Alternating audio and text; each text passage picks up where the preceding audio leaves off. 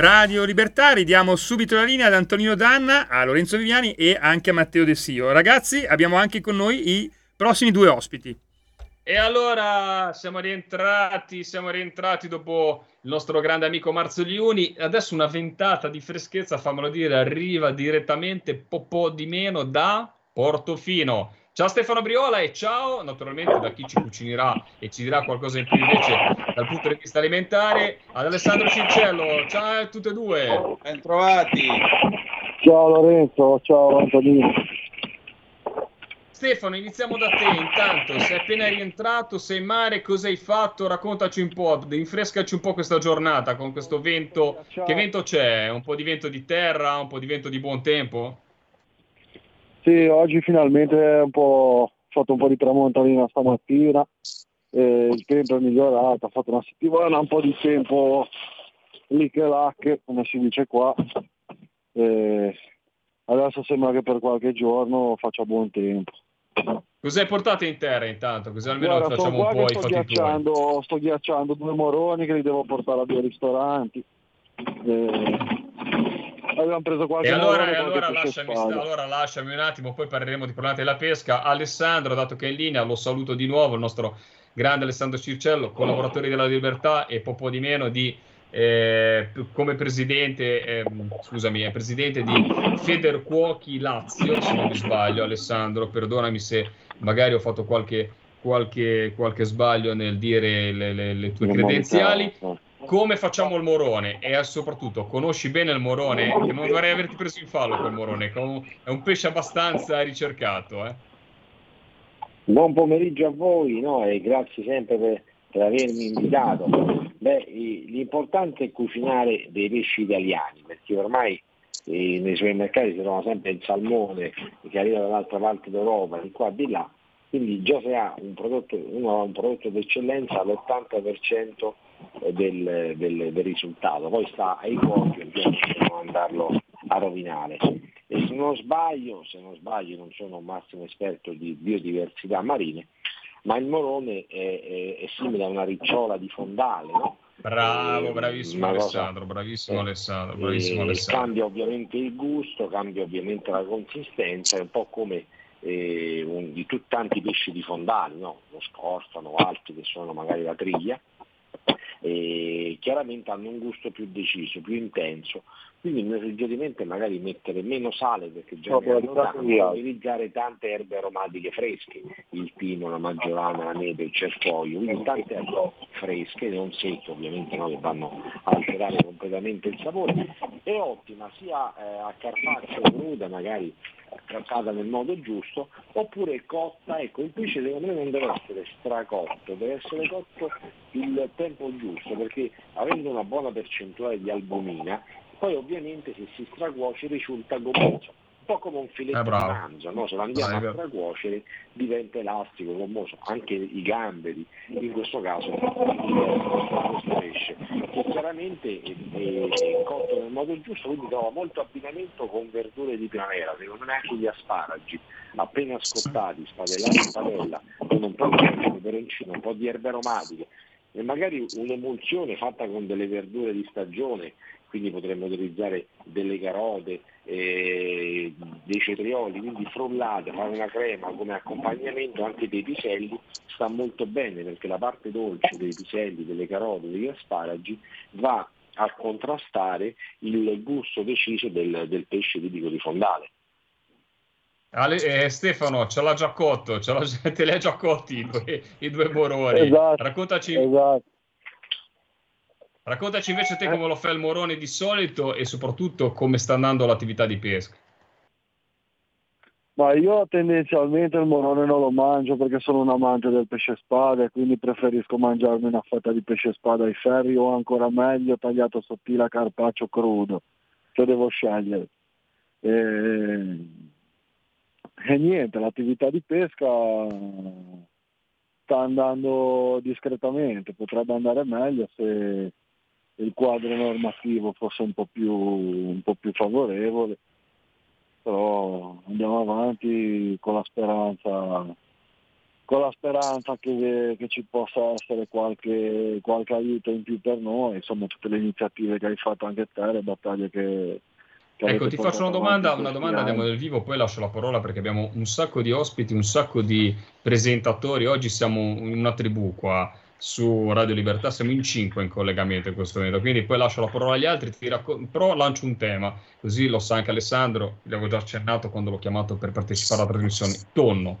È stato un anno di tonni, fortunatamente qualcuno si è riuscito a prenderla anche noi in Liguria, qualcuno l'hai presa anche te. Cosa significa? Anche la bellezza di riuscire a pescare un tonno, portarlo in terra, Cioè, l'impatto c'è, anche emotivo. significa, significa dare la possibilità a- ai turisti, ai cittadini, a- agli abitanti delle, de- delle nostre città di mare di mangiare un prodotto che hanno davanti a casa, che fino ad oggi non c'era la possibilità di mangiare per tutta la problematica di regolamentazione assurda, a mio avviso assurda, che abbiamo subito in tutti questi anni. Noi siamo riusciti, siamo riusciti a consumare in quel poco tempo che è stata aperta una tonnellata e 100 di, di quota, abbiamo preso, non so se erano 25-30 pesci, non erano pesci diciamo enormi, pesci dai 30 ai 70 kg, 40, 50 con le misure lì. Sono stati tutti contenti i ristoratori, le pescherie perché hanno potuto, hanno potuto finalmente le pescherie mettere sui banchi e i ristoranti mettere in menù il tonno rosso nostrano, pescato col palangaro nel Mar Ligure. Eh, è una cosa che non succedeva penso da vent'anni e quest'anno per fortuna sia noi che i nostri colleghi di Monterosso, di Imperia, c'erano stati una decina di barche che siamo riusciti a prendere chi una tonnellata, chi 500, chi una tonnellata e mezza, insomma siamo riusciti a sbarcare penso una quindicina di tonnellate di, di, di tonne in Liguria, sono poche ma sono un inizio, sono un inizio e speriamo che, speriamo che l'anno prossimo ci diano la possibilità, come è stato fatto per le altre barche diciamo catalogate di piccola pesca, di arrivare a una quota individuale di due tonnellate e mezzo per, per tutti quelli che fanno il mio mestiere, il, il palangaro del regante del pesce spada, eh, perché ci sarebbe la, la- la possibilità di dare veramente un, un volano all'economia, un reddito a noi, eh, ai ristoratori di offrire un prodotto che non esiste al mondo. eh, Certo, ricordiamo ai nostri ascoltatori, parliamo di tonno rosso, non di un tonno qualsiasi, e neanche del tonno pinna gialla che i- qualche supermercato negli anni passati, vi ricordo, diceva sempre il nostro tonno pinna gialla, il nostro- come se fosse il tonno dietro casa, no? il tonno dell'Indo-Pacifico, il pinna gialla, quindi non è neanche nel Mediterraneo. Eh, il tonno rosso, il tonno rosso è quello che, si- che ci, che ci vogliono mangiare tutti i giapponesi, ma non perché sono dei predatori, ma perché eh, si scelgono la roba buona al mondo e quindi cercano e comprano il nostro tonno e praticamente gli italiani non lo mangiano. Rilancio una parola, scusami Ste, a Matteo, perché Matteo sono sicuro che di- qua diciamo è, è è l'uomo comune, no? Non è, Esatto. non è- sei Esatto, l'ospite di oggi, eh, un ragazzo giovane e tutto. Ecco, te l'hai mai mangiato il tonno rosso? Ti hanno mai detto di mangiare il tonno? Hai scelto di mangiare il tonno? Cosa hai mai mangiato come tonno, te? Ecco, a parte quello No. della scatoletta che non è tonno. Tono rosso, eh, sono, capito, essendo cittadino, sono ancora un po', devo ancora avere dimestichezza, ma volevo chiedere al, al nostro ospite eh, se può consigliare proprio a un cittadino che magari non è abituato al cibo di mare un pesce di stagione, diciamo, chiamiamolo così, un pesce di stagione, un qualcosa che va bene da mangiare in estate. In estate sicuramente le acciughe, perché l'acciuga è il Bravo, pesce azzurro bravo, principe, eh, viene pescata in grandi quantità, è un pesce sempre di giornata, eh, perlomeno noi qua in Liguria abbiamo l'usanza di consumarla in giornata, cioè il pesce che viene pescato nella notte si mangia il giorno stesso, non viene commercializzato i giorni dopo, quindi è un pesce che viene messo a bordo alle 3 alle 4 di mattina, se non alle 5 e alle 8 alle 9 di mattina uno lo compra nei banchi di una pescheria, alle 9 lo mangia. Quello senza dubbio. Quest'anno è stata un'annata di naselli, è stata un'annata di naselli, ci sono anche adesso e il nasello specialmente quello da, da amo, da palamito, è un pesce molto sottovalutato perché è sempre stato considerato un pesce diciamo da malati eh, o da bambini, ma il nasello preparato in un certo modo, specialmente quello da amo, che ha la t- caratteristica di mantenere la carne più soda, è un pesce eccezionale e, e quindi io spero, che, spero che, che la gente inizi a capire che, che il nasello è un pesce che va ma- mangiato perché si può preparare in tanti modi, è buonissimo, io lo suggerisco anche crudo perché c'è l'usanza di andare magari in questi ristoranti giapponesi, mangiare il salmone, quel tonno pinna gialla che diceva Lorenzo e tutto, ma abbiamo dei pesci qui dei nostri mari che crudi a, a quella roba lì che fanno i giapponesi, gli dà 10 a 0, non mettono Giapponesi, giapponesi, per modo di dire, Ste, perdonami perché sono Sì, giapponesi, sono giapponesi- tutto tranne giapponesi, richiamano magari Cinesi, il Giappone diciamo in qualche cinesi maniera, ma sono da tutto tranne giapponesi. Antonino, Eh, Eh, io ho due domande, una all'uno.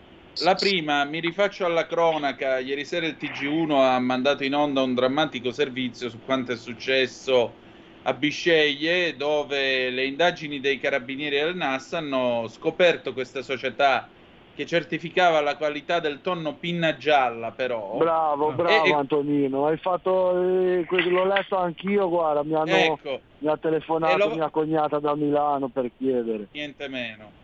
Ecco, vorrei dirlo per chi non avesse contezza. Pensate, questa ditta eh, dava l'ok a mettere in commercio, sto leggendo Virgilio Mm. Notizie, prodotti nonostante evidenti alterazioni. Il pesce veniva venduto al pubblico da due aziende ittiche di Bisceglie, nella provincia di Barletta, Andria e Trani, e da altrettante da Avellino. In totale 11 arresti. Vi leggo una delle intercettazioni. Nessuno ci ha lasciato le penne solo per grazia del Signore. Non mangiare il pesce crudo, me li sogno la notte i cristiani che si sentono male. E ancora, ho sistemato pure le analisi dei pericoli, però ora dobbiamo fare le analisi a supporto, in modo tale che se la settimana prossima a questi gli gira per la testa di vedere pure questa parte, almeno teoricamente non ci dovrebbero essere problemi. Domanda numero uno. Come si fa a garantire questa sicurezza? Domanda numero due. Visto che siamo in tema eh, di sushi, di pesce fresco, e come si può mangiare in santa pace senza finire avvelenati e che ricetta possiamo fare? Prego. Allora, incomincio io? Sì. Allora, il, il- il discorso faccio un un piccolo excursus, ma per far capire a chi ci ascolta di che cosa stiamo parlando.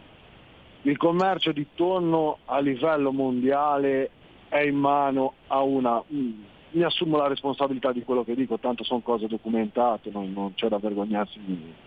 È in mano principalmente alla Mitsubishi, che tutti pensano faccia macchine e altre cose, ma i grossi proventi vengono dal commercio del tonno.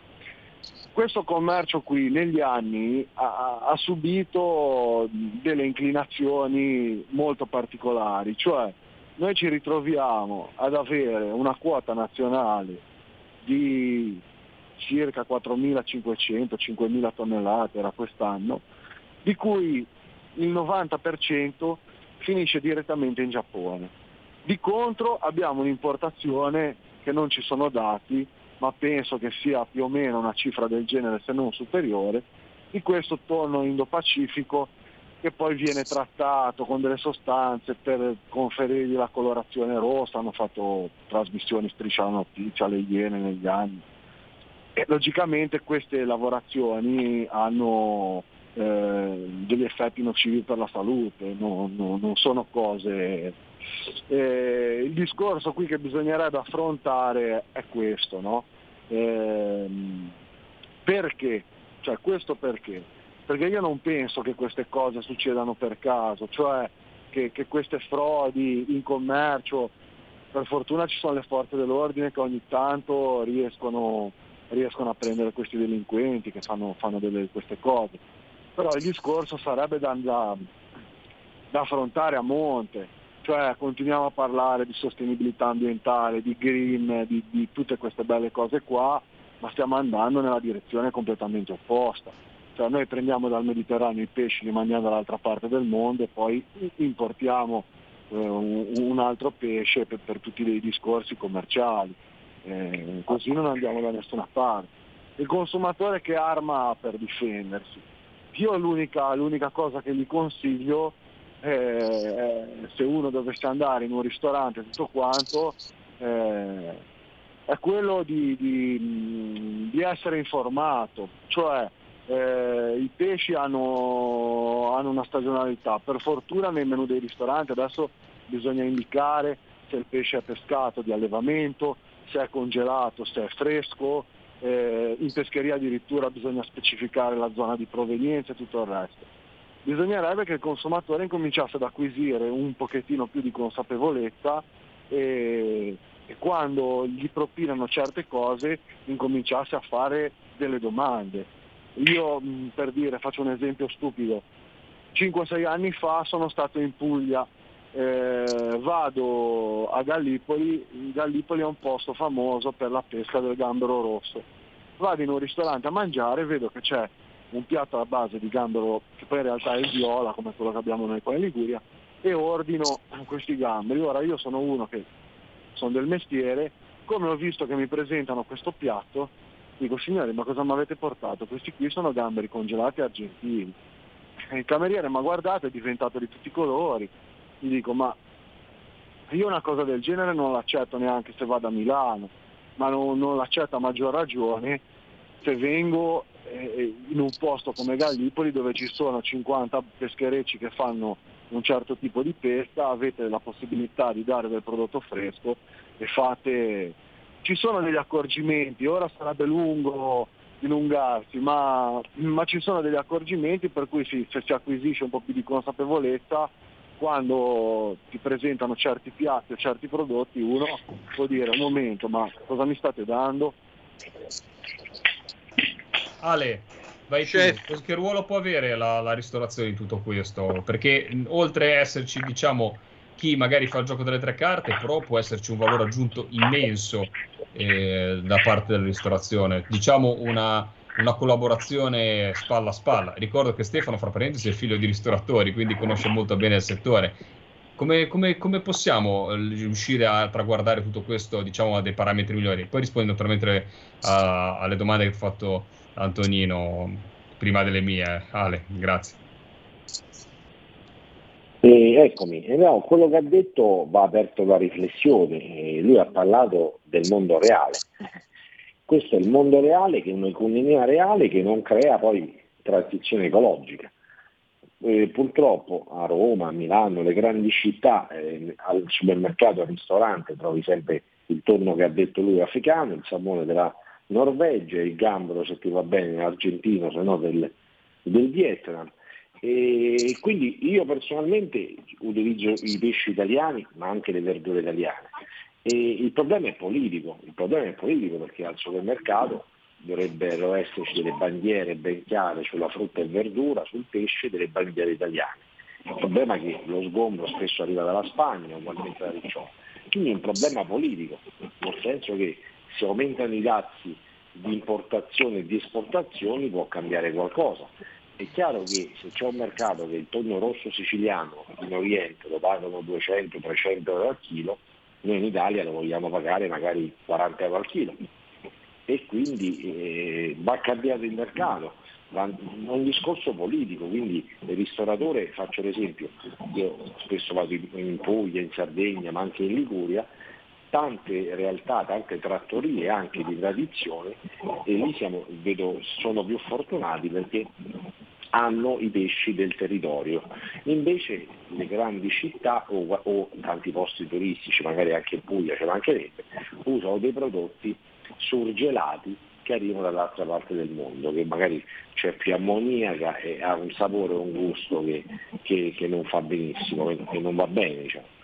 E, e quindi è un problema politico. Eh, qui, eh, noi i- i determinati cuochi hanno delle politiche in cucina e personalmente utilizzo i prodotti italiani e voi eh, pescatori ovviamente vendete il prodotto d'eccellenza eh, ai ristoratori e alle trattorie che eh, agli alberghi che, lo richiedono e, e il problema è politico e quindi chiaramente devono- bisogna avere degli sgravi fiscali per chi prende un prodotto e, e degli aiuti reali, quindi tutte le altre aziende che portano i prodotti che arrivano dall'altra parte del mondo surgelati e chiaramente eh, beh, ci dovranno aumentare i dazi? Non lo so.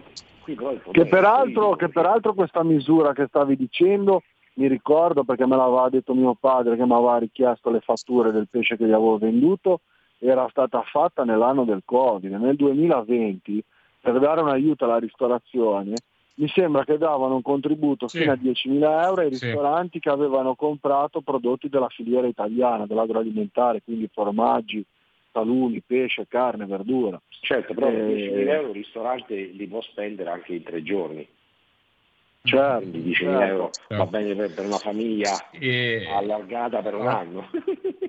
no, Assolutamente, assolutamente d'accordo con entrambi. Io vi ricordo che un consiglio che eh, almeno diamo uno strumento anche ai nostri radioascoltatori che sicuramente hanno sentito questo dibattito importante, ma poi rimangono forse ancora più spiazzati, diciamo, nel- nella serie di informazioni. E, diciamo, non allontanatevi dal consumo eh, del, del prodotto, però sono, c'è un escamotaggio in tutto questo e richiedere, scegliere chi dichiara che il prodotto italiano, cioè se andate al ristorante di Alessandro che dichiara che quello è un pesce italiano, deve essere un pesce italiano. Nell'anonimato, quando uno non specifica, e soprattutto non specifica anche a livello di, eh, di pescheria, è sempre una, una connotazione, è un valore aggiunto al pescato italiano. Fra parentesi, Quindi chi lo dichiara e se voi chiedete l'informazione sono costretti tutti a darvi questa informazione. Quindi naturalmente scegliete chi si espone, chi prende una presa di posizione, anche perché si agevola chi la ristorazione che, che vuole puntare su prodotti italiani. E ricordo che il problema grosso in questo momento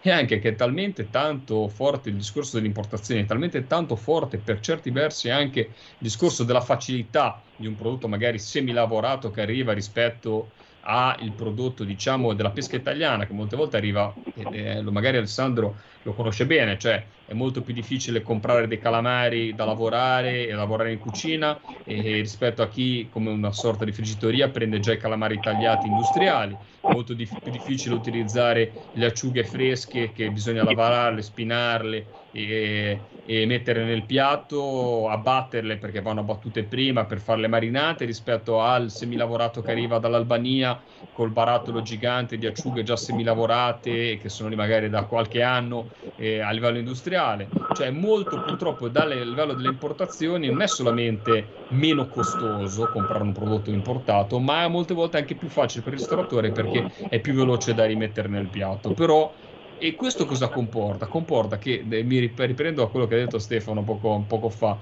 proprio soprattutto anche in zone come la Puglia, dove era fortissimo e endemico il consumo di pesce locale, ci ritroviamo che i pescatori in questo momento non riescono a vendere il pesce. Cioè, in un momento in cui noi importiamo il 90% del prodotto da, quasi dall'estero, in un momento in cui eh, in tutto questo dovreste avere importazioni, noi non riusciamo a sopperire come pescatori a- a- al consumo di, di prodotto ittico, ma dovrebbe costare almeno quel poco che c'è, no? Invece anche in questo momento ci ritroviamo che è deprezzato.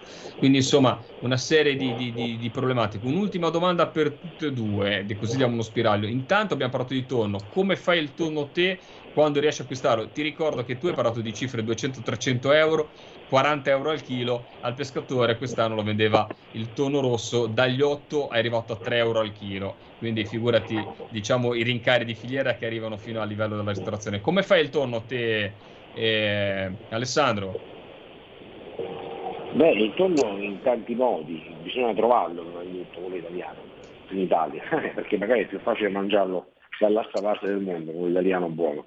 E chiaramente eh, crudo dobbiamo rispettare la normativa dell'Istituto Superiore di Sanità, quindi deve stare almeno 96 ore a meno 18 gradi e, poi chiaramente si deve decongelare a più 4 gradi e poi si taglia un- eh, a, a piccoli cubetti con una punta di coltello e magari è ottimo aromatizzato con un eh, estratto di limone fresco, quindi si prende un limone, si passa all'estrattore in modo che abbiamo eh, il massimo del profumo della scorza, del limone biologico e del succo e se vogliamo fare una salsa di accompagnamento, buono anche così crudo, il tonno con- con lo- l'ottimo olio extravergine per ogni territorio ai suoi oli, quindi eh, le erbe aromatiche, e invece se lo andiamo a cuocere cotto il minimo indispensabile in modo che rimane croccante, magari anche con una panatura di quinoa italiana biologica all'esterno messa al posto del, del pane in modo che si scotta e rimane croccante ai due lati esterni, accompagnato poi anche con le verdure di stagione, ecco a Roma usiamo le puntarelle, che la punta della cicoria che si mangia cruda e si condiscono con le acciughe sott'olio e l'olio extravergine di oliva, quindi anche le puntarelle, eh, un ingrediente del centro Italia, trova ottimo abbinamento al tonno croccante in questo modo. Stefano, invece tu come lo mangi il tonno?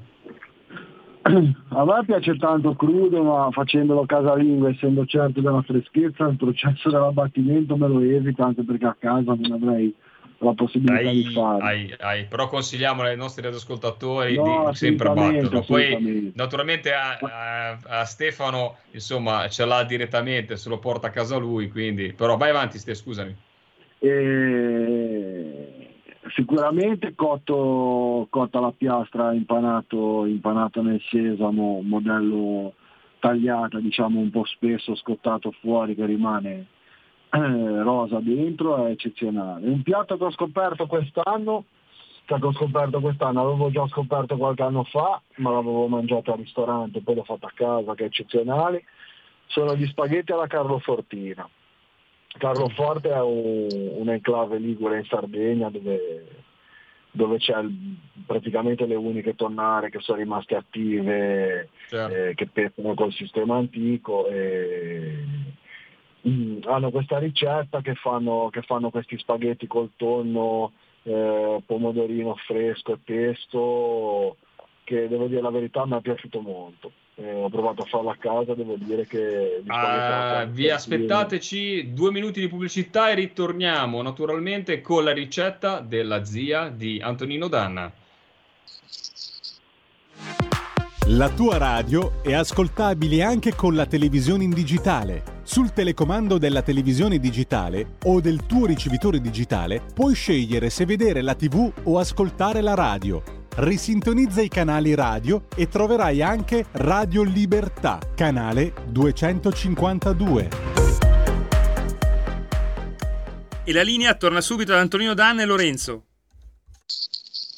Allora, eh, Lorenzo, tu mi chiedi la ricetta del tonno e cipolla in agrodolce che faceva mia zia Santina, che tu stesso hai fatto. Allora, questa è la, la ricetta che io ho battuto a macchina nel lontano 1994. Prendete esempio, ingredienti per quattro persone, un chilo di tonno fresco, ovviamente tonno rosso, 6 cipolle rosse di tropea, olio e farina quanto bastano, mezzo bicchiere di aceto di vino, un cucchiaio abbondante di zucchero. Esecuzione. Friggere il tonno dopo averlo passato nella farina, toglierlo dalla padella, disporlo su un piatto di portata. Nel frattempo, versare nello stesso olio le cipolle tagliate a fette molto sottili. Cuocere lentamente sin quando saranno ben dorate e quasi cotte.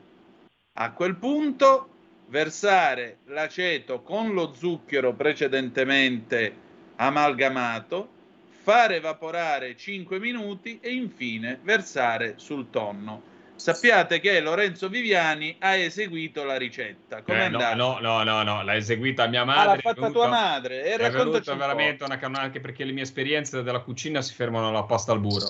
Mm. E detto questo, detto questo, era veramente una canonata. Io ringrazio, e questo è naturalmente l'omaggio che abbiamo voluto dare ai nostri ospiti con questa ricetta. Anzi, Ale, provala, te la giriamo e poi ci dici com'è naturalmente. Potrebbe diventare il piatto forte del tuo ristorante. Grazie Alessandro Circello di Federcuochi e grazie a Stefano Briola che, fra parentesi, prossima. deve andare a consegnare il pesce, quindi è notevolmente in ritardo. Grazie per il vostro tempo, ragazzi. Alla prossima.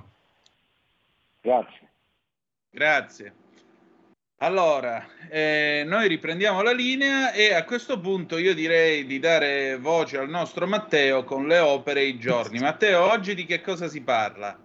Oggi parliamo della prima battaglia di Isonzo che è avvenuta il 7 luglio 1915, ma volevo dare anche una panoramica della prima guerra mondiale in generale, una- un'analisi delle cause, ovviamente una sintesi. Bellissimo. Allora, le opere i giorni e poi al ritorno qualche breve chiacchierata. Nel frattempo comunque voi 346 642 7756 se volete dire la vostra o 0292 94 7222 se volete intervenire per telefono. E se vogliono dopo- magari dire qualche ricetta di pesce. Certo, ci sta. Vai Giulio Cesare. Buongiorno dalle magiche, magiche, magiche onde di Radio Libertà. Oggi vorremmo parlarvi della prima battaglia dell'Isonzo e anche dare una panoramica delle cause della prima guerra mondiale. La prima guerra mondiale è nata anche per colpa del nazionalismo. Il nazionalismo era un sentimento in quel periodo storico molto negativo perché portava un complesso di superiorità del proprio paese verso gli altri paesi europei. Un nazionalismo che ha dato il via anche a una corsa degli armamenti, che ha portato anche a nuove tecnologie mortali come i gas, oppure il carro armato che vedremo verso la fine della prima guerra mondiale. Il nazionalismo ha poi dato il via al colonialismo sia in Africa sia in Asia. Il colonialismo è stato portato avanti da grandi potenze europee come la Russia, come la Germania, come la Francia, l'Inghilterra, ma anche il piccolo Belgio e l'Italia. Perché si è scelto l'Africa e l'Asia? Perché erano ricche di materie prime e queste materie prime servivano a queste potenze europee che ormai avevano sviluppato tutto quello che si poteva sviluppare sul proprio territorio. Vi erano due blocchi all'interno dell'Europa, uno formato dalla Germania, dall'Austria e dall'Italia con un'alleanza di tipo difensivo, l'altro formato dalla Francia, dalla Russia e dalla Gran Bretagna. L'Austria e la Russia, tra l'altro, si contendevano i Balcani. E l'Austria e la Prussia e l'impero ottomano erano grandi imperi, chiamati poi imperi centrali, che avevano al loro interno cittadini di varie nazionalità. Questi cittadini ovviamente volevano anche una propria indipendenza contro questi grandi imperi centrali. Dopo le guerre balcaniche vi è una pressione ancora maggiore sull'Austria che aveva sentimenti negativi contro la Serbia che sembrava espandersi nel territorio. La Serbia che era alleata della Russia. Quindi dando una piccola sintesi, una piccola panoramica, ogni paese europeo era alleato con un altro e con l'attentato di Sarajevo del 1914 che ha portato alla morte del successore all'imperatore austriaco, si è creato un effetto domino che ha portato tutti i paesi europei, chi più chi meno, a entrare in guerra. Prima l'Austria ha dato un ultimatum alla Serbia e la Russia, alleata della Serbia, è entrata in guerra a fianco della Serbia. La Germania, per aiutare il proprio alleato austriaco, ha attaccato sia la Russia sia la Francia, passando dal Belgio. Il Belgio era alleato dell'Inghilterra e della Francia, quindi l'Inghilterra è entrata in guerra contro la Germania. Una guerra che inizialmente si pensava fosse molto veloce e rapida, ma che diventò poi una guerra di posizione, di trincea. Quando l'Italia entrò in guerra contro l'Austria, nel 1915, la guerra ormai proseguiva da dieci mesi e già si sapeva che sarebbe stata una guerra più lunga del previsto.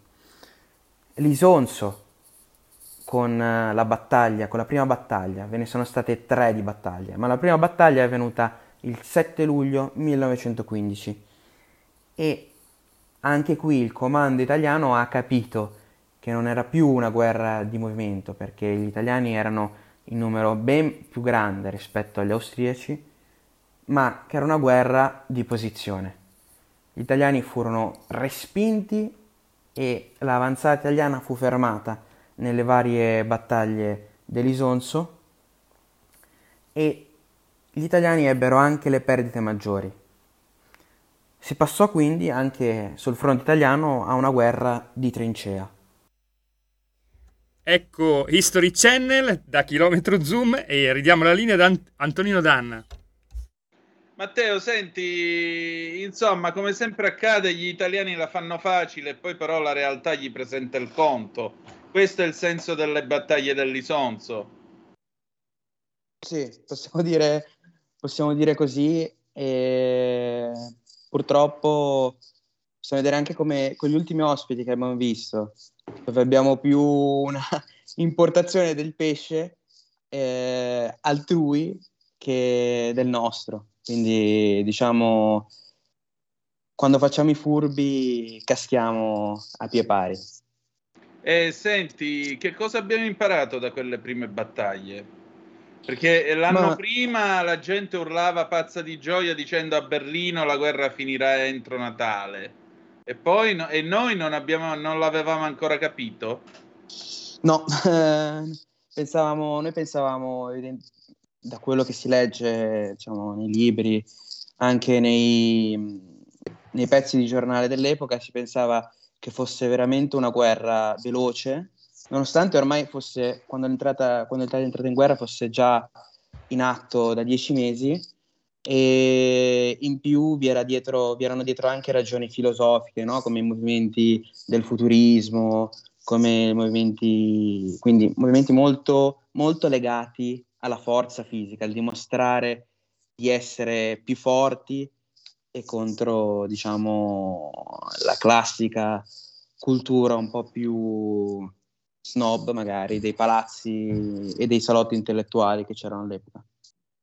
Bravo Matteo, molto interessante, devo dire la verità, complimenti alla radio sempre che mi stupisce sempre di più perché questo intervento alla History Channel così mi è piaciuto veramente. Beh, lui è uno storico, per cui... L'unico- no, sì, però uno storico giovane. E quindi tu quando gli hai fatto la domanda sembravi il prof delle superiori rompipalle che gli dicevi allora Matteo mi dica ma lei secondo questo parallelismo e questo secondo lei per gli italiani cosa ha voluto dimostrare? Ma vaffanculo va Antonino va Ma vaffanto culo tu, non. Cioè, io sto cercando di condurre sta trasmissione, voglio dire, cerco di, di porgli delle domande e arrivi No, tu, fatto, fatto, culo, fatto, eh. italiano medio, cioè, manca solo che fai veramente come Capatonda e poi... Com'è, com'è? spiegami com'è Eh, quando fa quel gesto, no? Ma fammi, allora in diretta puoi farlo, tanto lo sappiamo, tanto tu sarai il prossimo volto delle trasmissioni. E sei- noi facciamo una trasmissione tipo linea verde, quindi fammelo Sì. in diretta, fammi... Upanein! Ecco qua. Bravo. Sì, Grazie, sì. questa è una chicca che noi facciamo fuori trasmissione per darci Sì, coraggio esatto. prima della trasmissione. Upanino di Antonino Danna, naturalmente ogni riferimento è attuale e, e discolpiamo naturalmente la radio da qualsiasi tipo di azione legale da parte della radio. Benissimo. Matteo, raccontaci ancora qualcosa, vai. possiamo, possiamo anche. Spero anche che qualcuno ci abbia inviato qualche, qualche ricetta di pesce oggi. E il resto invece da ricordare che non era una lezione così di storia per, per fare il, il maestrino, semplicemente perché all'epoca si facevano magari alleanze o altro eh, e si entrava fisicamente in guerra. Adesso bisogna prestare un po' più attenzione e magari vedere i movimenti economici delle varie grandi nazioni mondiali e allo stesso tempo si può individuare le varie sia alleanze sia i possibili futuri problemi internazionali. Quindi sempre guarda, prestare se- attenzione, sempre, sempre allerta, non, non diciamo di vivere in perenna ansia ovviamente, però di non, di non lasciarsi mai prendere eh, per il naso. Ma eh, guarda, ma io sinceramente ora può- sarà una sensazione e non è basata, però guardando gli scenari vedo questi, questi eh, stati ormai in balia del- della finanza a livello mondiale, tranne stati dittatoriali come la Cina che invece pensano al loro culo, anche giustamente da un certo punto di vista, e cercano di portare avanti la loro, la loro economia. Poi tutto il resto mi sembra veramente una svendita al miglior offerente. La nostra Torselli invece, la nostra Torselli che... Toselli, no Toselli, Torselli. Torselli, perché insomma Torselli, cioè il torso della mela, lei fa le mele, quindi mi è venuto fuori Torselli, eh, capisci? Cioè, è un parallelismo anche questo qua. La nostra Fede c'è in onda? Sì, ci sono, ci sono. Grande ci sono. Fede! Ciao Federica. Oh, ciao, Fede, ciao a tutti, mancata, buonasera. ci sei mancato che portavi un po' di serietà a questa trasmissione. Com'è? Sei ritornata in azienda? Sì, sì, sono ritornata in azienda perché prima avevo degli impegni professionali così, e quindi non, non riuscivo insomma a- a- ad interagire con voi. Adesso sono rientrata in azienda, quindi insomma ci sono, ci sono, anzi sono in mezzo ai campi, ca- un po' al fresco, ma sono, sono attiva, operativa, ecco.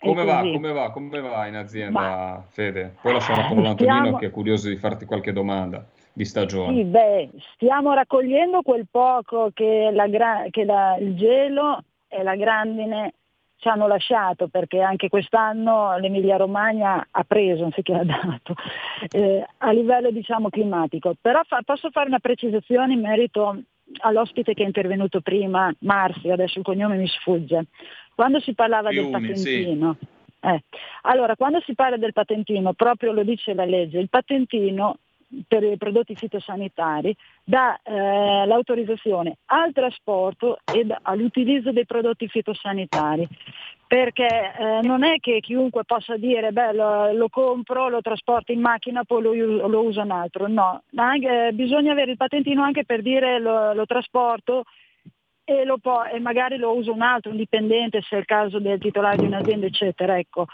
E che comunque eh, l'ufficio veniva rilasciato anni e anni fa a noi eh, periti agrari laureati in, ehm, agli agronomi, ai biologi, eh, agli agrotecnici.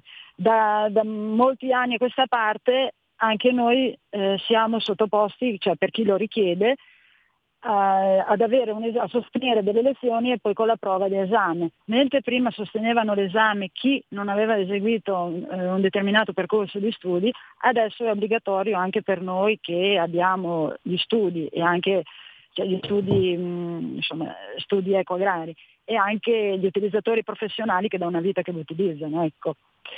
Poi mh, faccio un'altra precisazione relativa al glifosate. Lungi da me da fare gli interessi delle multinazionali.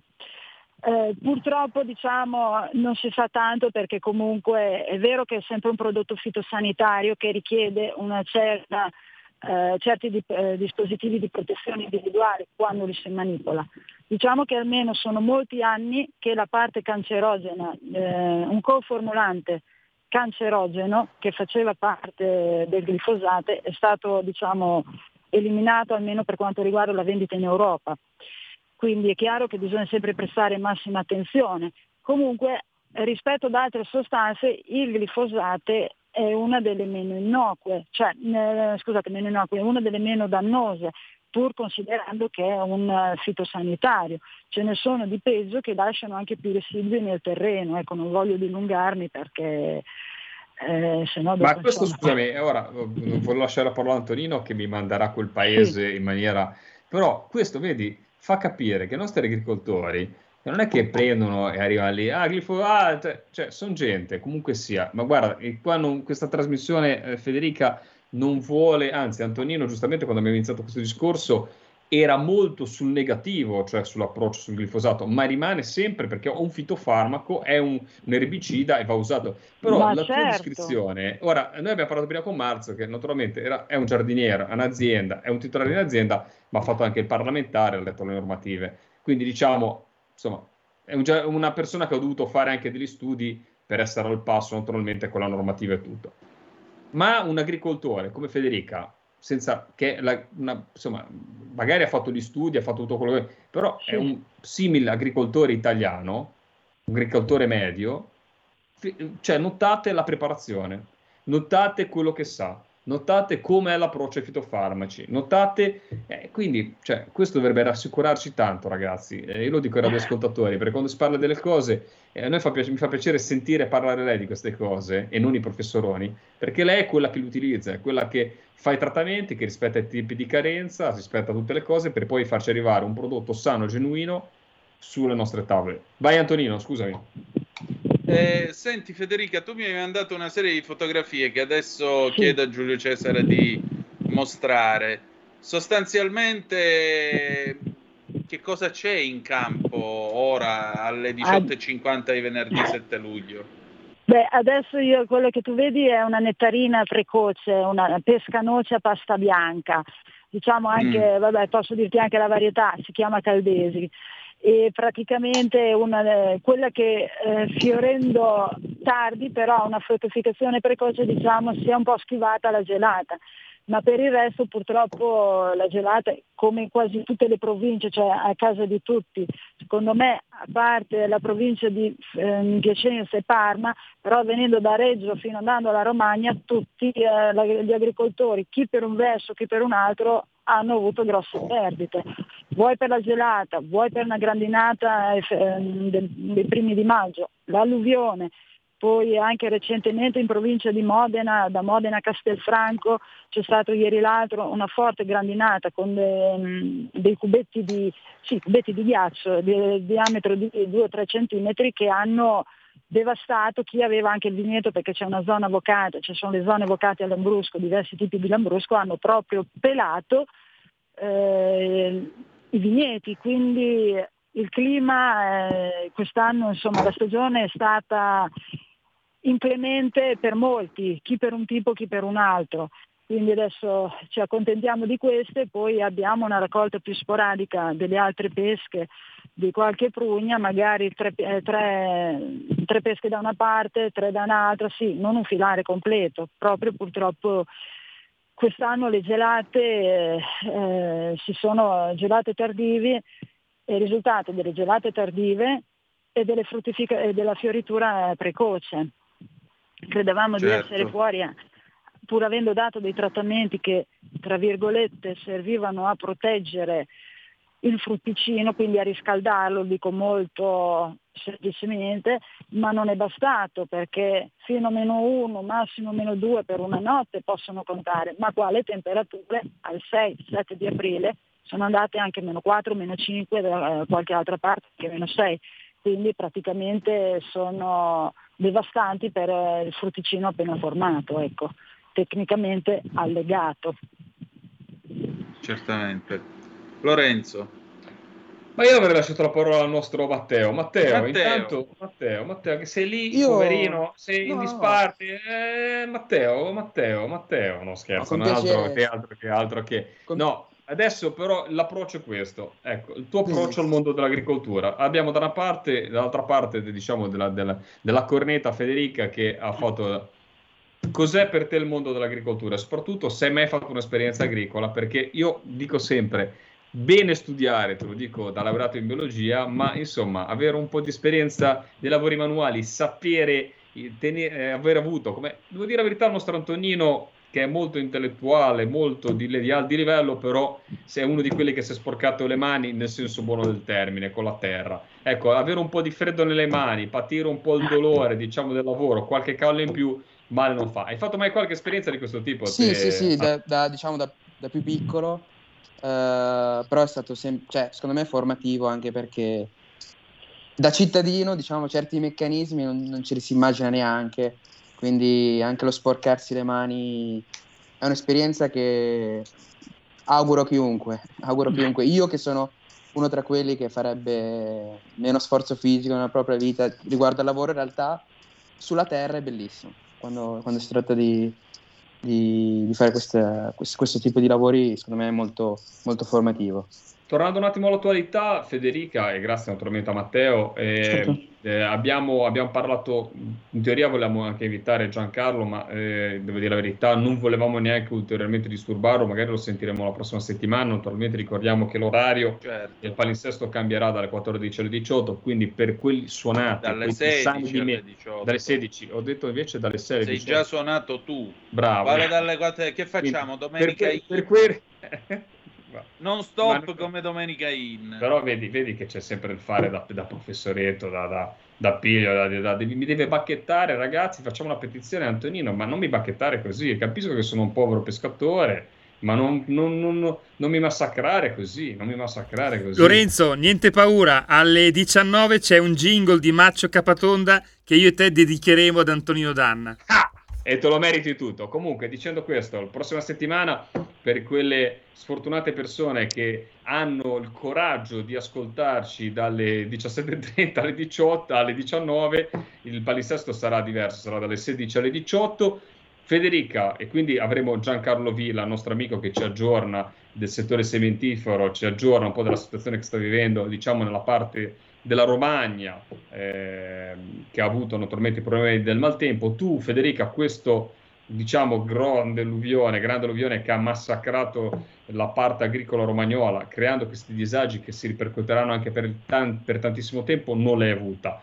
Come la vivono i tuoi colleghi? E soprattutto sul mercato, tu stai vedendo una differenza perché naturalmente i prodotti fra le gelate, fra eh, l'anno scorso parlavamo di cimice asiatica, cioè ragazzi, ma c'è ancora voglia di fare agricoltura, perché poi Mm. eh, uno dice, ma chi me lo fa fare? Cimice asiatica, eh, eh, grandinate, eh, eh, alluvioni, eh, gelate. Ci vuole un bel coraggio. Sì, beh, ci vuole del coraggio perché adesso spiego, eh, io purtroppo devo rubarvi sempre qualche minuto in più, perché Vai, quando vai. si dice ci vorranno degli anni perché ritornino eh, i romagnoli a ripristinare i frutteti, parliamo soprattutto di due pace, in questo caso le pesche. Allora, tecnicamente quando eh, mettiamo il campo di uno che ha subito l'alluvione, che magari adesso ha già arato tutto, tolto, eccetera, cosa impossibile, tolto i vecchi, i vecchi pali perché io ho visto dei filmati insomma girati in rete che proprio l'alluvione ha tirato giù non ha solo divelto le piante o estirpato, ma anche i pali eh, per quanto riguarda gli impianti antigrandine, quindi con tutte le reti e tutto quanto ne consegue. Allora, eh, ci vuole del tempo, ci vuole del tempo perché anche se uno dice, beh vabbè, oggi 7 luglio riparto a fare il mio frutteto, no? Intanto ci vogliono tre anni prima che questo frutteto vada in produzione, proprio è una caratteristica fisiologica eh, della pianta e poi non è dei primi tre anni andrà in produzione ma è sempre una leggera produzione. Generalmente eh, la massima produzione, il piano di attività si raggiunge quando un frutteto ha sugli 8-10 anni, quindi insomma è a metà della sua vita eh, funzionale, della sua vita produttiva, primo. Secondariamente eh, il pesco in gergo si dice non tollera se stesso, nel senso che eh, il pesco rilascia ehm, per un fenomeno allelopatico radicale delle sostanze che praticamente eh, le, le radici delle piante eh, tra due peschi sono vicini ma non si toccheranno mai. È come quando noi emettiamo due, cala- eh, due pil- eh, una- o due calamite con lo stesso polo che si respingono, per dirla sostanzialmente. Quindi, sebbene qualcuno mi dica sì, ci sono dei portinessi resistenti al risdoppio, eh, noi abbiamo visto per esperienza che sì, resistono, però ti si secca una pianta qua e là, quindi alla fine dopo piano piano eh, bisogna ricambiare il frutteto. Lo dico ecco, perché quindi prima di rifare un nuovo impianto bisogna, tra virgolette, aspettare che il terreno si, si riposi, si depuri da queste sostanze, è un meccanismo naturale. Cioè, mentre altre, in, alcun- in maggior parte delle piante le radici si possono tocca- eh, incastrare a livello sotto del terreno, il pesco praticamente tra due peschi c'è una barriera, come sono dei, dei segnali che dicono tu pianta stai a casa tua, io sto a casa mia. È un po' per spiegarlo perché è proprio una nozione fondamentale di agronomia. Quindi eh, ci vuole solitamente quando si fanno questi nuovi impianti di pesco, si- di solito si aspetta sempre. Poi vabbè, ci sono nuovi portimessi, si possono dare anche degli integratori, ma tante volte si vedono qua e là, come dicono spot, qua e là, delle piante secche. Quindi già questo è un ulteriore fattore eh, di ritardo per, la ehm, per il rinnovo degli impianti. Il problema della cimice asiatica è che comunque chi non ha le reti anti, anti-insetto eh, si sente perché eh, quelle fuori, insomma, fuori da impianto a seconda delle varietà vengono massacrate e anche adesso che avevo mandato delle foto ci sono delle pesche che a parte i danni della grandine proprio si vede il solco della, della cimice e queste tra virgolette sono anche le più belle perché le altre Sì, purtroppo- vediamo proprio in sovraimpressione la, la tua, le, le Sì. tue mele, le tue mele No, son belle, pesche. be- be- belle, danneggiate, però bellissime mele, soprattutto Ah. genuine. Federica, noi siamo, ci siamo arrivati alle, siamo arrivati alle 19. Se sei disponibile ci risentiamo naturalmente la prossima settimana con orario diverso, poi ti facciamo sapere per bene durante la settimana Certo. quando e a che ora, va bene? Va bene, vi ringrazio della- dello Grazie. spazio. Grazie Ciao, Fede, grazie, grazie, a te grazie, per grazie. naturalmente che porti una ventata agricola reale in questa trasmissione. Ciao Federica. Va bene, ciao ciao, E grazie. andiamo in pubblicità. Vai. Stai ascoltando Radio Libertà, la tua voce libera, senza filtri né censure, la tua radio.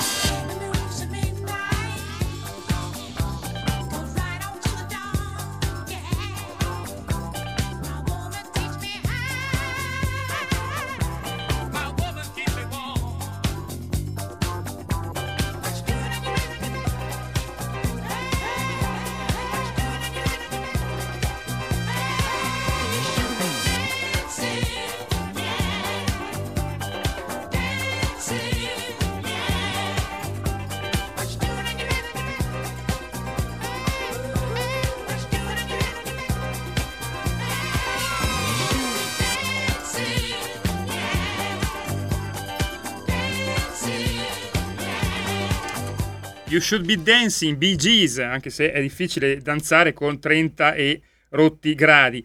Eh, ridiamo subito la linea a Lorenzo Viviani, Antonino Danna e Matteo De Sio con una chiamata.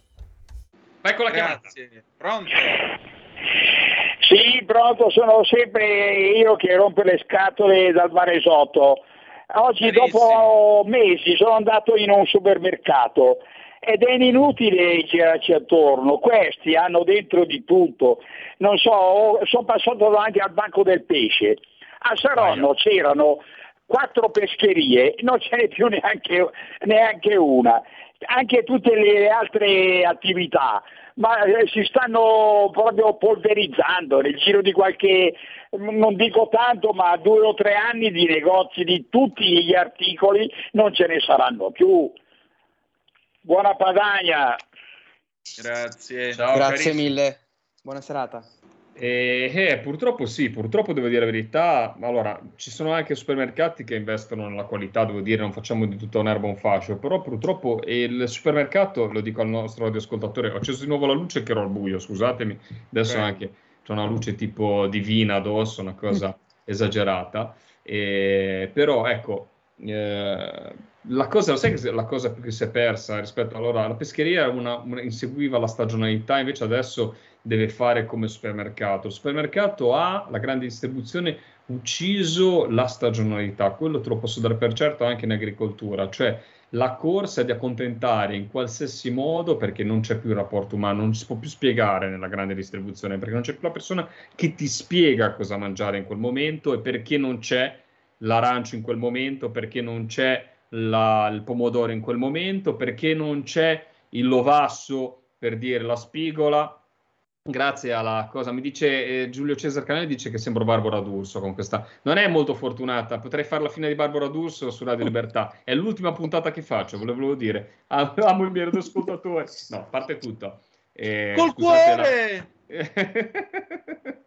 No, però non c'è più la spigola, perché non si deve mangiare la spigola, cioè non c'è più il rapporto umano, quindi automaticamente la, la grande distribuzione che ti assorbe tanti prodotti ti chiede il prodotto durante l'anno.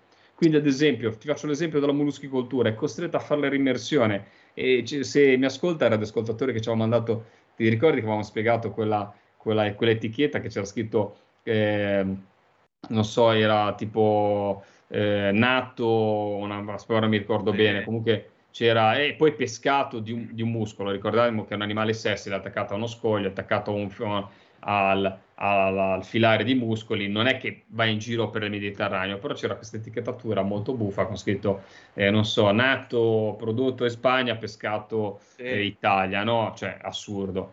E purtroppo però è il fatto di non, di non avere la stagionalità, quindi si chiede a chi produce di prendere i prodotti e di fare magari il passacarte per poterli avere tutto l'anno, perché si chiede di avere quel prodotto tutto l'anno. E non è così, ragazzi.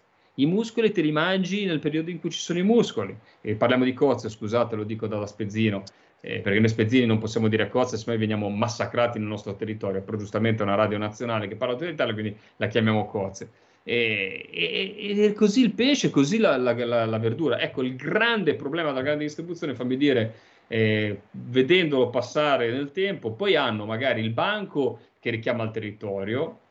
A volte io mi sono rifiutato anche da produttore di farlo diventare però uno specchio per la lodole perché funziona quando c'è un valore aggiunto, quando si vende veramente il prodotto, non per dare a quel supermercato un certificato di genuinità, perché molte volte, sai, quella- quell'angolo lì è quello che poi ti fa rivalutare tutto, ah, ma c'è i prodotti di quella vallata, perché se c'è il titolo, non so, Lunigiana, c'è il Val d'Aosta, non so, c'è quelle cose lì, allora, ah, lì c'è il prodotto, allora no, deve esserci l'autenticità. Tanti lo fanno, però sicuramente una cosa che è stata completamente massacrata è stata il fatto di volere, di voler dare tutti i prodotti sempre, di dare di, in barba alla stagionalità. Quindi le acciughe ci devono essere sempre sul, sul banco del supermercato, anche se quelle vengono dall'altra parte del mondo, anche se vengono pescate, anche se non sono ma no, ci devono essere perché il consumatore me le richiede. La luce divina è finita perché si vede ho finito di nuovo la batteria. Vai, Anto, scusami. No, niente, eh, sai qual è il fatto? È questa spersonalizzazione, cioè una volta tu avevi la borsa della c'era la famosa borsa della spesa, uscivi la mattina, facevi il tuo giro, andavi nei tuoi negozietti dove bene o male è riconosciuto il macellaro del paese, il fruttarolo, la pescheria, sì, oppure comunque quando c'erano i mercatini rionali, ecco, il mercato di paese, il mercatello di paese, quando tu andavi al mercato coperto e trovavi il pescatore, ogni- a Vibo Valencia per esempio, ogni sabato, io ancora in testa l'odore che faceva quel mercato, perché passavi dalla parte con le verdure alla parte con la pescheria, con tutto il tonno pescato, poi c'era una parte più interna, tutto l'odore dei formaggi, formaggi del poro, formaggi con il peperoncino e così via. E tu comunque avevi un rapporto di fiducia perché tu dicevi il mio pescatore, quasi a Certo. dire che quasi E sembrava purtroppo, lavorasse e per te. purtroppo, e purtroppo, Antonino, quella cosa lì è stata quasi massacrata totalmente perché addirittura i mercati adesso inseguono invece quello che fanno le grandi distribuzioni perché il gusto e il grande, eh, la, la maggior parte della gente va lì, quindi quando va sul mercato magari si trova spiazzata e molti Sì, certo. banchi lavorano così. Io ti dico, le- eh, eh, io lo dico sempre, io adesso ti faccio una battuta a Matteo che è giovane, mi sembrava di essere come in Dragon Ball, ce l'hai presente quando Sì, sì. si incavola lì che diventa lì con i capelli biondi. Io a bordo mi arrabbiavo quando i miei marinai siciliani mi arrivavano con queste cavolo di arance della Spagna. Dicevo, ma porca miseria, ma noi siamo i primi che dovremmo combattere queste cose, siamo produttori. Esatto. Ma voi siete siciliani, avete le arance migliori al mondo. Ma andate Esatto. a fare in culo tutti, non le potete comprare, non dovete comprarle. Guarda, mi veniva un nervoso che, guarda, avrei lanciato in aria le arance. Poi l'hanno avessi capito, non comprato l'hanno il pesto americano. Detto, spendiamo qualcosina di più, ma guardate che molte volte quelle arance stesse siciliane vanno al macero perché non vengono acquistate e questa è la cosa terrificante, ma il potere in mano ce l'abbiamo noi come consumatori, soprattutto quelli che lavorano nel primario devono avere un briciolo di grano salis in più. Ora, i miei marinai poverini, sinceramente eh, non posso far dargli una colpa con la vita insomma, del mio cuoco che fare un cuoco a bordo un peschereccio non è facile e quindi assolutamente scusati fino a, fino a però sinceramente soprattutto chi lavora in questo settore dato che lo pretende per il proprio prodotto dovrà avere un po' di coscienza in più Sicuramente. Eh, ma senti un po', Matteo, tu sei di ritorno all'America, che- come facevi la spesa? Beh, lì il, diciamo, l'S lunga americano ha tutto, cioè qualunque tipo di prodotto, anche, anche- anche cose per pescare. Io non abitavo vicino, vicino, troppo vicino all'acqua, però Sì. aveva veramente tutto. E in altre parti degli Stati Uniti lo stesso, la stessa catena di negozi, che è ovunque, eh, ha anche appunto armi da fuoco per la caccia, eccetera. Quindi Ah, quindi Eh, tipo un chilo di prosciutto e una Esatto, è un Winchester, esatto. è un Winchester, tra un, pro- esatto, tra un prosciutto e una carica di, di munizioni, praticamente. E- ma loro sono così, cioè non, eh, e, e le armi probabilmente non, non le toglieranno mai. Eh, veramente nella spesa, la spesa era la grande distribuzione che c'è qui, lì è, lì è moltiplicata per, per 20, 30, 40. Ehm, Hai avuto difficoltà, Matteo, a mangiare da italiano, che ora Cioè, che Sì, mangiare? da- classica da- che però da, insomma, da italiano, nel senso, cer- ho sempre cercato nella pasta, cercavo il prodotto con la pasta italiana che qual- qual- c'era la di cecco, ad esempio. E- però il problema è stato trovare i sughi. I sughi erano sempre con quel nome eh, italo-americano che sinceramente non mi ispiravano molta, molta simpatia, eh, molta fiducia, quindi c'è stata un- una ricerca compulsiva, profonda nel trovare il prodotto importato da almeno, una- da almeno dall'azienda italiana, no? che uno magari spera che l'azienda italiana eh, produca in un, in un certo modo. E la frutta anche ha un... la stessa frutta sembra quasi che abbia un sapore diverso rispetto a quella italiana, ma lì hanno meno, meno, restri- cioè, meno controlli, quindi eh, ringraziamo quando siamo in Italia de- dei controlli italiani e della qualità che ci mettono i nostri eh, agricoltori. Eh, la carne ehm, dovrebbe, doveva essere buona in teoria, mm, quindi Non sono ancora morto, quindi sono... quindi- Anzi, se- non, ho avuto, esatto, non ho avuto problemi dopo il pasto, quindi sulla carne. no, l'importante- no, l'unico problema è il Esatto. discorso degli ormoni, quindi se tutti, Esatto, se tutti sì. gli organi diciamo sviluppati nel posto giusto, nel modo giusto, penso che vada bene Siamo- esatto, siamo ancora, siamo ancora... Però veramente lì la grande distribuzione, come dicevamo qua, è moltiplicata a mille. Speriamo, e secondo me l'Europa l'unica cosa che dovrebbe fare è, come abbiamo detto tra Lorenzo e gli altri professionisti del settore, eh, mettere una seria, una seria salvaguardia per i nostri prodotti e una educazione quasi anche nelle scuole, è una cosa importante di i prodotti, di consumare i prodotti di stagione. Eh, ma secondo te i giovani, eh, ora dato che sei il giovane della situazione, ora io, ma- io Certo. Antonino siamo giovani dentro perché sinceramente è tutto relativo, Eh, anche se Antonino sei, ve- te sei vecchio dentro perché tu sei proprio legato a... Antonino è trasversale, sia Eh, giovane sì, che sì, tutti sì, insieme. però c'è tutte queste È il cose, queste mitizzazioni di queste cose vintage, quindi insomma sei analogico, sei ancora analogico, dico, ecco, ma un giovane... eh, Quello eh, meno male. eh. Però Però sì, ecco, dimmi sì. pure. No, ti voglio dire, ecco un giovane, secondo te, nei giovani, come viene percepito? Cioè, si mangia tutto quello che gli viene sotto i denti, c'è la ricerca dei prodotti, c'è la volontà di dire è un prodotto del territorio, si cerca di approfondire. Io ho un grande amico che poi chiamerò in trasmissione, magari potremo farci una chiacchierata a quattro la prossima settimana, che è un ragazzo che studia enogastronomia e- ed è un nostro militante, un militante della Lega, appassionato. Ed è lui, dico, so, una grande questione, si chiama Edoardo Di Cesare, veramente è già stato ospite di Radio Libertà eh, sulla trasmissione Ligure. E, ecco, ma lui ha, diciamo, l'accortezza, è uno che cerca, lo studia, ma nei giovani, diciamo, eh, secondo te c'è questa cosa di Allora, cercare un prodotto, oppure si beve come si beve la Coca-Cola, si beve il vino indipendentemente eh, e dici tanto bevo, è buonanotte.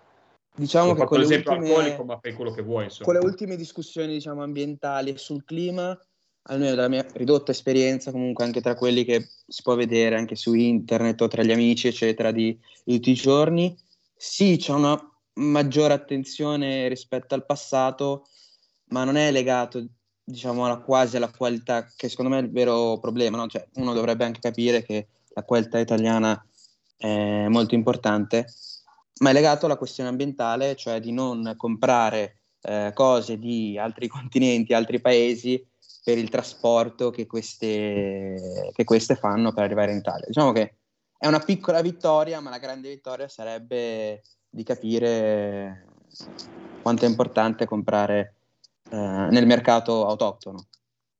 Senti, Immagino, immagino da, non, da non esperto. Senti, ti ho raccontato un, un episodio che è successo a mio fratello. eh, tempo fa lui è stato per un anno in Canada. Una sera va appunto a fare spesa in questo supermercato. Tra le varie cose aveva preso la pasta italiana e poi aveva preso la schiuma da barba italiana, quella diciamo molto nota. Quando è arrivato alla cassa, la cassiera nel battere la pasta e poi la schiuma, alla fine quando lui ha ringraziato in inglese nel, nel pagare, lei gli ha risposto tante cari cose, arrivederci, era un'italo-americana pure lei. Eh, tu sei stato richiesto di pranzi o comunque di piatti italiani o ti Sì. sono stati sottoposti piatti italo-americani che hai dovuto mangiare sorridendo e facendo finta di niente? Il piatto italo-americano, come ho detto l'altra volta, erano le fettuccine Alfredo. Il piatto italiano, pasta al pesto. Ah, Abbiamo cercato il pesto eh, di una marca italiana, ho trovato, sono riuscito, diciamo, eh, a cucinarlo, a proporlo ed è piaciuto. Eh, Nino, però è piaciuto. Calmati, subito, Certo. Nino, perché quello lì che prendi non è pesto reale, reale Chiaro, cioè, chiaro, è diciamo una ovvio, pallida, pallidissima, chiaro, ultra chiaro. pallida imitazione di quello che pesto è veramente. Eh, Pesto capiamo. commerciale, possiamo dire pesto commerciale, non pesto tradizionale, pesto commerciale, così c'è una distinzione Diciamo, per tutti. Antonino, E sì, questo. allora, siamo arrivati alla fine di questa puntata. mm, che è anche l'ultima puntata di questa terza stagione di Zoom che è cominciata il 6 settembre scorso. Eh, io voglio ringraziare Lorenzo che si è prestato a fare questo mashup tra Zoom e Chilometro Zero al eh, venerdì. Onorato, onorato, onorato. Grazie. Io voglio ringraziare Matteo, voglio ringraziare tutti i collaboratori che hanno dato il loro contributo a questa trasmissione, come sempre con affetto, come sempre con impegno ed entusiasmo. Sono grato a tutti e ciascuno di voi. Tre anni, il prossimo, qui si tratta di quasi di più di 200, di circa 200 puntate all'anno, quindi l'anno prossimo saremo a quota 800 e nel 2025 festeggeremo quindi le mille puntate di Zoom se Dio vorrà e, e, insomma io sarò ancora al mondo. Per cui grazie a chi ogni volta ha dato impegno, dai registi ai collaboratori, ringrazio tutti gli ospiti che hanno dato la loro parte. Per quanto riguarda, ringrazio Giulio che mi ha, mi ha, permesso comunque, lasciandomi la briglia sciolta, di fare praticamente quello che voglio dentro questa trasmissione, ovviamente con l'obiettivo di realizzare un prodotto che sia dignitoso e degno del vostro tempo e delle vostre orecchie.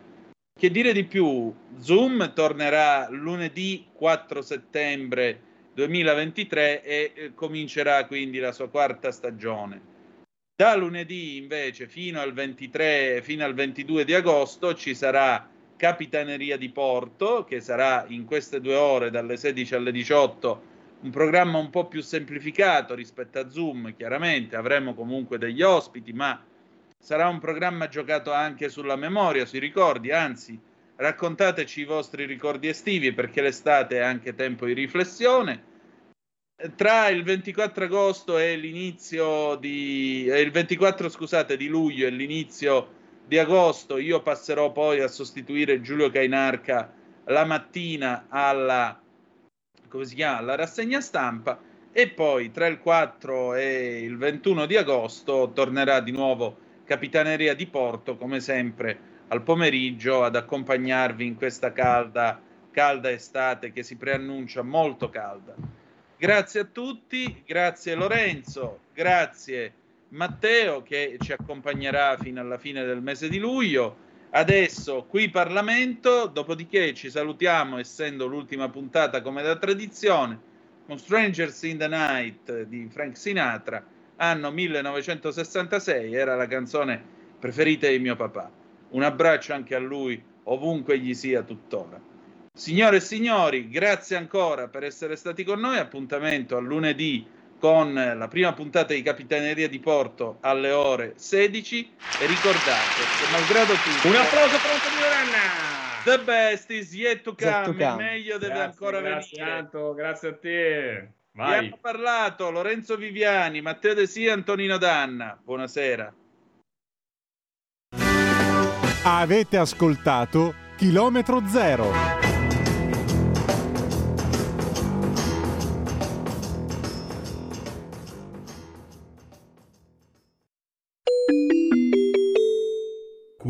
Parlamento.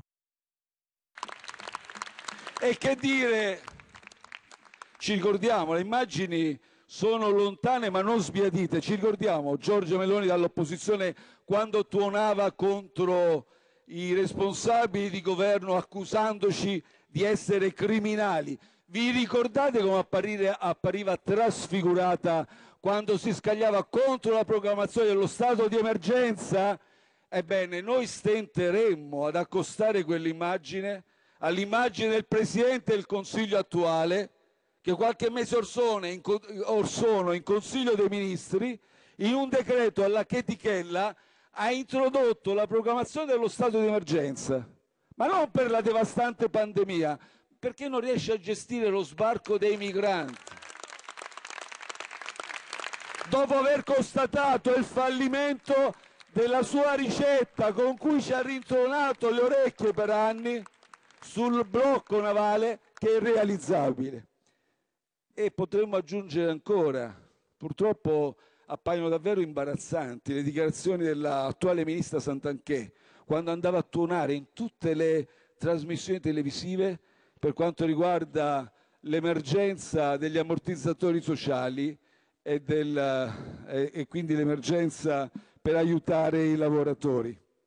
pensavamo di aver toccato il fondo raccogliendo tutte queste immagini.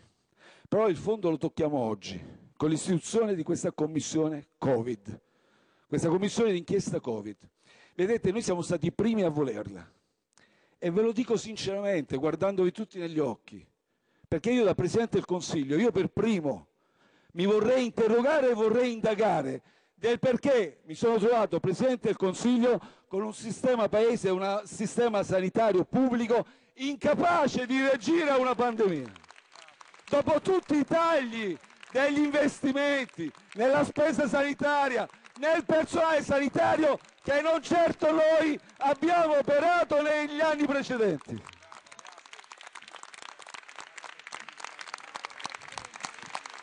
Però come l'avete confezionata, come l'avete confezionata con un perimetro di indagine ben costruito, delimitato, che tiene fuori tutto il cuore pulsante della gestione sanitaria, che sono le regioni, che tiene fuori da questo periodo di indagine tutte le filiere di comando, dalle autorità politiche sanitarie regionali, sino ai singoli responsabili delle singole strutture, ospedali, RSA e compagnia cantando, come l'avete confezionata. Questo è un insulto agli italiani, alla sofferenza che hanno avuto le famiglie e a tutto il lavoro fatto dal personale sanitario, dalle forze di polizia, da tutti coloro che sono stati in trincea. State dimostrando, respingendo tutti i nostri emendamenti che volevano allargare il campo a quello che è doveroso indagare per capire cosa non ha funzionato, quali carenze, cosa, perché, per cercare a memoria futura di costruire una risposta più efficiente del nostro sistema, per lavorare costruttivamente tutti insieme. No, avete detto sempre no, no, ma di cosa avete paura? È un atto che rivela la Concluda, Presidente Conte. politica. E concludo. Avete dalla vostra solo una cosa, la forza dei numeri. Però non vi riconosciamo nessuna autorevolezza politica e morale. Questa votazione ve la fate da soli, perché noi ascolteremo l'intervento dell'ex ministro Roberto Speranza e questo schiaffo che state dando agli italiani, La ringrazio. alle famiglie che hanno subito perdita, a tutto il personale sanitario che ha lavorato, tutte le forze Deve concludere, Presidente Conte. senza la nostra complicità. La ringrazio. Ha chiesto di parlare la deputata Simona Loizzo. Ne ha facoltà. Prego, a lei la parola, deputata Loizzo. Grazie Presidente, grazie onorevoli colleghi. Io, onorevole Conte, c'ero. Io sono un medico che ha perso il suo compagno medico.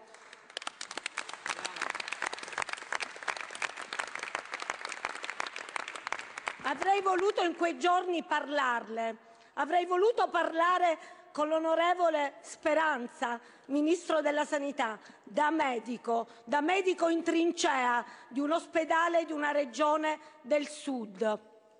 Bene, mi corre l'obbligo di ringraziare l'onorevole Molinari che mi ha dato l'opportunità oggi di dire quello che penso e anche di sottoscrivere come prima um, firmatario la legge sull'istituzione della commissione d'inchiesta sul Covid. Abbiamo subito nei giorni, io in particolare, anche tornando a casa, elaborazione di emendamenti, nel corso dell'elaborazione di emendamenti, aggressioni assurde. Siamo stati definiti, come lei ha detto, regime, eppure abbiamo continuato a lavorare con determinazione. E vede, non l'abbiamo fatto per noi, l'abbiamo fatto per ogni paziente giovane che ha lasciato la sua vita fuori dalla rianimazione. Io c'ero.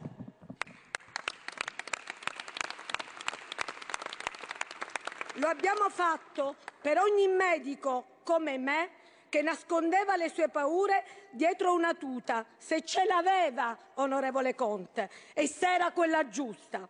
Lo abbiamo fatto per ogni infermiere e operatore, autista di ambulanza che piangeva dietro il casco e per tutti quei pazienti, infermieri e medici che i loro figli, come i miei figli, non li rivedranno mai più. Bene, lo abbiamo fatto per Giuseppe Di Donna, De Donna e l'abbiamo fatto per Lucio Marrocco. Due suicidi che lo dicono lunga su come avete gestito il Covid. La democrazia nasce nel segno delle analisi dei nostri errori, per correggere il tiro e ripartire più forti, liquidare tutto con un va tutto bene o andrà tutto bene non fa parte del nostro modo di essere cittadini prima che politici, non fa parte dell'essere uomini e donne libere prima che rappresentanti delle istituzioni. Non c'era il piano pandemico, non c'erano dispositivi di protezione, non c'erano e se c'erano non erano a norma. Bene, non arrivavano i respiratori e non c'erano certezze se non che la restrizione della libertà personale fosse l'unica arma contro il virus, come se quel virus, nonostante le sue restrizioni, ehm, fosse- non, non entrasse in quelle case blindate, come entrava nelle carceri, come entrava nelle RSA dove moriva la memoria storica del nostro paese, i nostri nonni, i nostri padri. Bene, a loro dobbiamo e per loro dobbiamo interrogarci sul perché del mancato aggiornamento del piano, della mancata sorveglianza delle fasi 2, 3 e 5 nei confronti degli operatori sanitari che assistevano i casi sospetti di contagio clinico ed epidemiologico e dei loro contatti. Per loro ci dobbiamo interrogare sul perché dall'inizio dell'emergenza non siano stati adeguatamente acquisiti materiali, dispositivi di protezione individuale. Ci dobbiamo interrogare sulla, del- sulla mancanza della definizione della preallerta e dell'allerta. Ci dobbiamo interrogare sul perché, onorevole Conte, quando ha dichiarato lo stato di emergenza sono passati 40 lunghissimi giorni prima che si facesse qualcosa.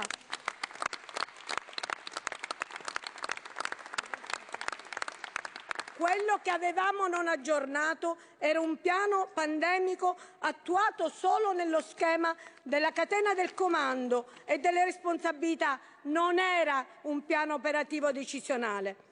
La crisi di sanità pubblica evidenziata dal Covid comporta oggi una riflessione che ha visto nella pandemia la totale mancanza di governance globale che non può, come vorreste voi, assolversi e ascriversi alle scelte regionali. La mancanza di leadership e di preparazione richiede, in un richiede invece un panorama ampio di responsabilità ministeriali che sembrano mal coniugarsi con un'organizzazione tecnica, scientifica, professionale che deve permeare l'azione apicale e decisiva di sanità pubblica, onorevole Speranza, e lo dico da medico. Ebbene, esprimo il voto favorevole per il mio partito.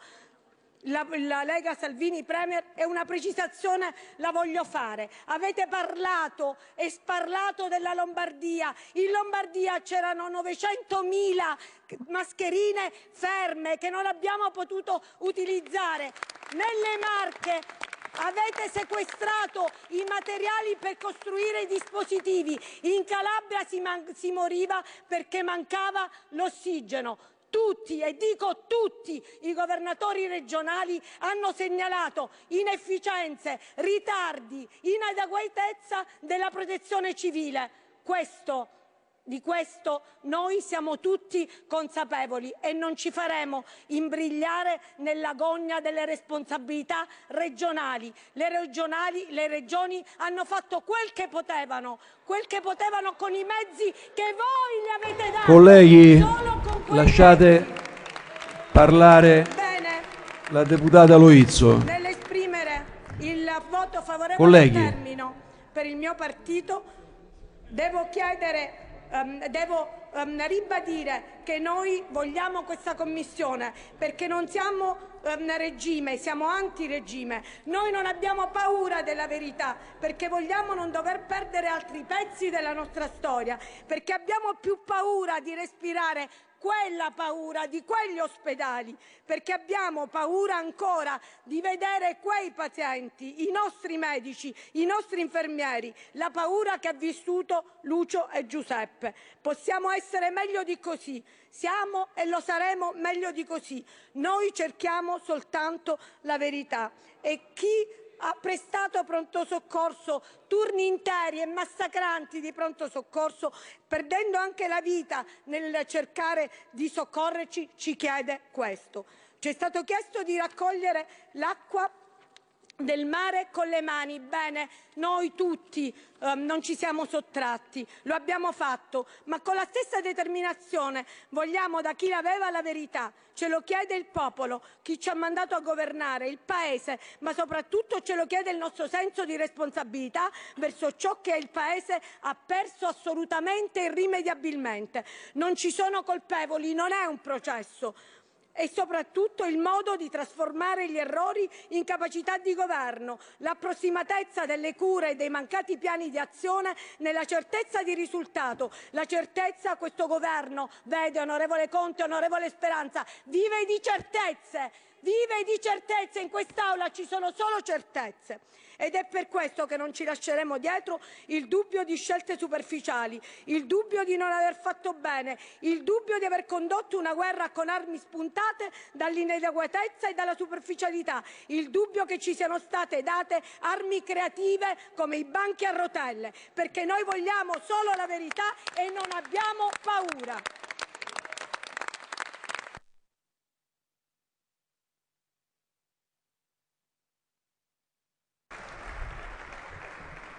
La ringrazio, deputata Loizzo. Ha chiesto di parlare il deputato Roberto Speranza, ne ha facoltà. Prego, a lei la parola. Grazie Presidente, onorevoli colleghi. Gli anni del Covid sono stati durissimi per l'intero pianeta. Una sfida davvero senza precedenti che ha sconvolto le vite di tutti. Oltre 765 milioni di casi confermati e 7 milioni di decessi nel mondo. Sono numeri impressionanti che danno il senso di un fenomeno che ha sconvolto l'intera umanità. C'è tanto da imparare dalla lezione di questi anni e sarebbe utile farlo con sano spirito repubblicano. Mi ripiombano in testa le parole di Papa Francesco pronunciate in quella piazza San Pietro deserta e bagnata in uno dei momenti più duri e più simbolici della pandemia. Peggio di questa crisi c'è solo il rischio di sprecarla. Peggio di questa crisi c'è solo il rischio di sprecarla. E noi non dobbiamo sprecarla, così come non dobbiamo sprecare le occasioni che abbiamo per capire, studiare ciò che è accaduto e migliorare il nostro servizio sanitario nazionale, che è una vera e propria pietra preziosa di cui prendersi cura ogni giorno con il massimo di attenzione. Con la proposta di questa Commissione, cari colleghi, pensate di essere, e tutti pensiamo di essere, all'altezza del nostro compito di legislatori? Penso sinceramente proprio di no. E lo dico con rammarico e con amarezza. Negli anni da Ministro ho sempre detto, a volte controvento, che sui temi fondamentali della sanità e della difesa del diritto alla salute non bisogna dividersi ma unire il Paese, perseguendo esclusivamente l'interesse pubblico. Oggi che siedo nei banchi dell'opposizione dico esattamente la stessa cosa. Serve unità, non polemiche strumentali e fuori dal mondo. Servono regole e serietà, rigore, non propaganda becera e inutile come invece voi volete fare. Servirebbe prima di tutto, cari colleghi, finanziare di più il nostro servizio sanitario nazionale. Io ero riuscito con Giuseppe Conte, con i nostri ministri dell'economia, con Mario Draghi, facendo una fatica pazzesca a portare per la prima volta la spesa sanitaria sopra al 7% sul PIL. Sottosegretario, mi guardi, ora si torna indietro, è un errore grave, dobbiamo investire di più sulla sanità. Ogni euro che mettiamo non va considerato semplice spesa pubblica, ma il più grande investimento sulla qualità della vita delle persone. Me lo faccia dire con fermezza. Non sono le tabelle Excel degli uffici di bilancio che devono dirci quanto diritto alla salute possiamo garantire, ma è la quantità di diritto alla salute che dobbiamo garantire che decide cosa c'è scritto nelle tabelle Excel. È una rivoluzione culturale quella che serve. E voi state cancellando i progressi degli ultimi anni, ci state riportando indietro. E ve lo dico anche qui con garbo, cambiate strada, perché così si rischia di minare l'universalità del nostro servizio sanitario nazionale. E vi dico di più, con sincerità, se lo farete, noi diciamo sin da oggi che sosterremo con coerenza le proposte di aumento del servizio sanitario nazionale. E allora, invece di mettere più risorse e di aprire il dibattito vero su come rilanciare la nostra sanità dopo il Covid, ci troviamo la proposta di questa commissione d'inchiesta. Che clamorosa occasione mancata. Sarebbe molto utile discutere di cosa sono stati questi anni drammatici e per imparare la lezione. Fosse questo, noi non solo saremmo pronti, saremmo entusiasti nel dare una mano e capire insieme come potrebbe fare un grande paese, punti di forza, punti di debolezza e trovare strade per rafforzare la sanità. Ma è questo quello che stiamo facendo? Purtroppo no, neanche lontanamente. Questa Commissione, per come l'avete impostata, ignorando tutte le proposte delle opposizioni, ha un'unica e sola finalità mettere su un vero e proprio tribunale politico per colpire i principali esponenti dei governi che vi hanno preceduto. Questa Commissione, per come l'avete pensata, è indegna, indegna di un grande paese come l'Italia. Sì, l'Italia è un grande paese. E allora diciamocelo con chiarezza, possiamo indagare persino su quello che è successo in Cina, ma non potremo indagare su quello che è successo a Milano, a Palermo, a Roma, a Napoli. Essere pronto a renderne conto in ogni sede. Da parte mia Conclude. è quella che ho fatto e che continuerò a fare con senso dello Stato e delle nostre istituzioni. Sul nostro lavoro, come è noto, si è già concentrata la magistratura. Colleghi, capisco l'entusiasmo, però anche, anche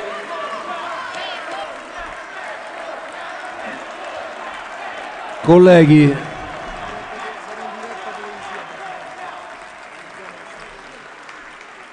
i colleghi che intendono lasciare l'aula possono farlo, ma lo devono fare in silenzio perché hanno diritto di parlare tutti, anche coloro i quali rappresentano la parte avversa rispetto a quelli che stanno applaudendo ora.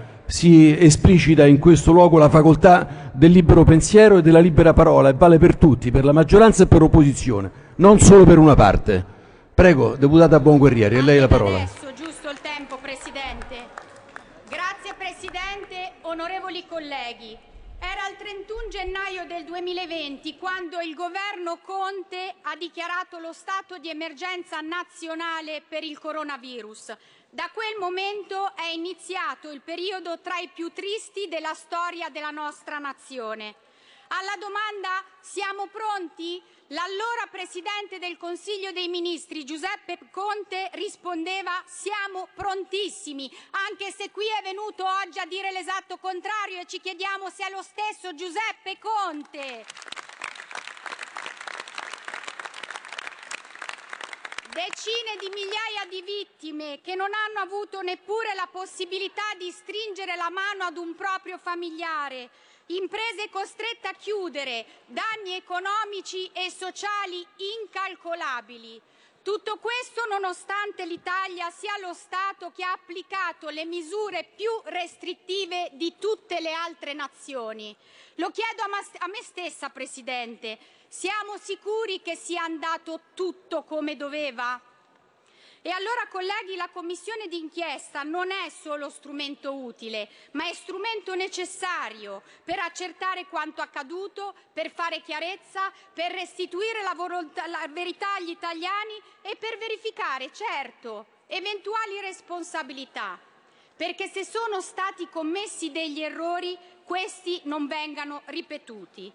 Una commissione che, lo dico con chiarezza fin da subito, assumendomene tutta la responsabilità, verificherà ogni aspetto della pandemia, perché la verità è un bene prezioso per tutti. E allora verificheremo i motivi per cui il piano pandemico del 2006 non sia stato aggiornato e i motivi per cui, sebbene aggiornato, non sia stato attivato, perché lo abbiamo detto in tante occasioni e lo ribadiamo anche in questa sede. Il piano pandemico funziona come uno strumento antincendio. Non può impedire l'incendio, ma può far guadagnare tempo e può così salvare vite umane. Avete ascoltato Zoom, il drive time in mezzo ai fatti.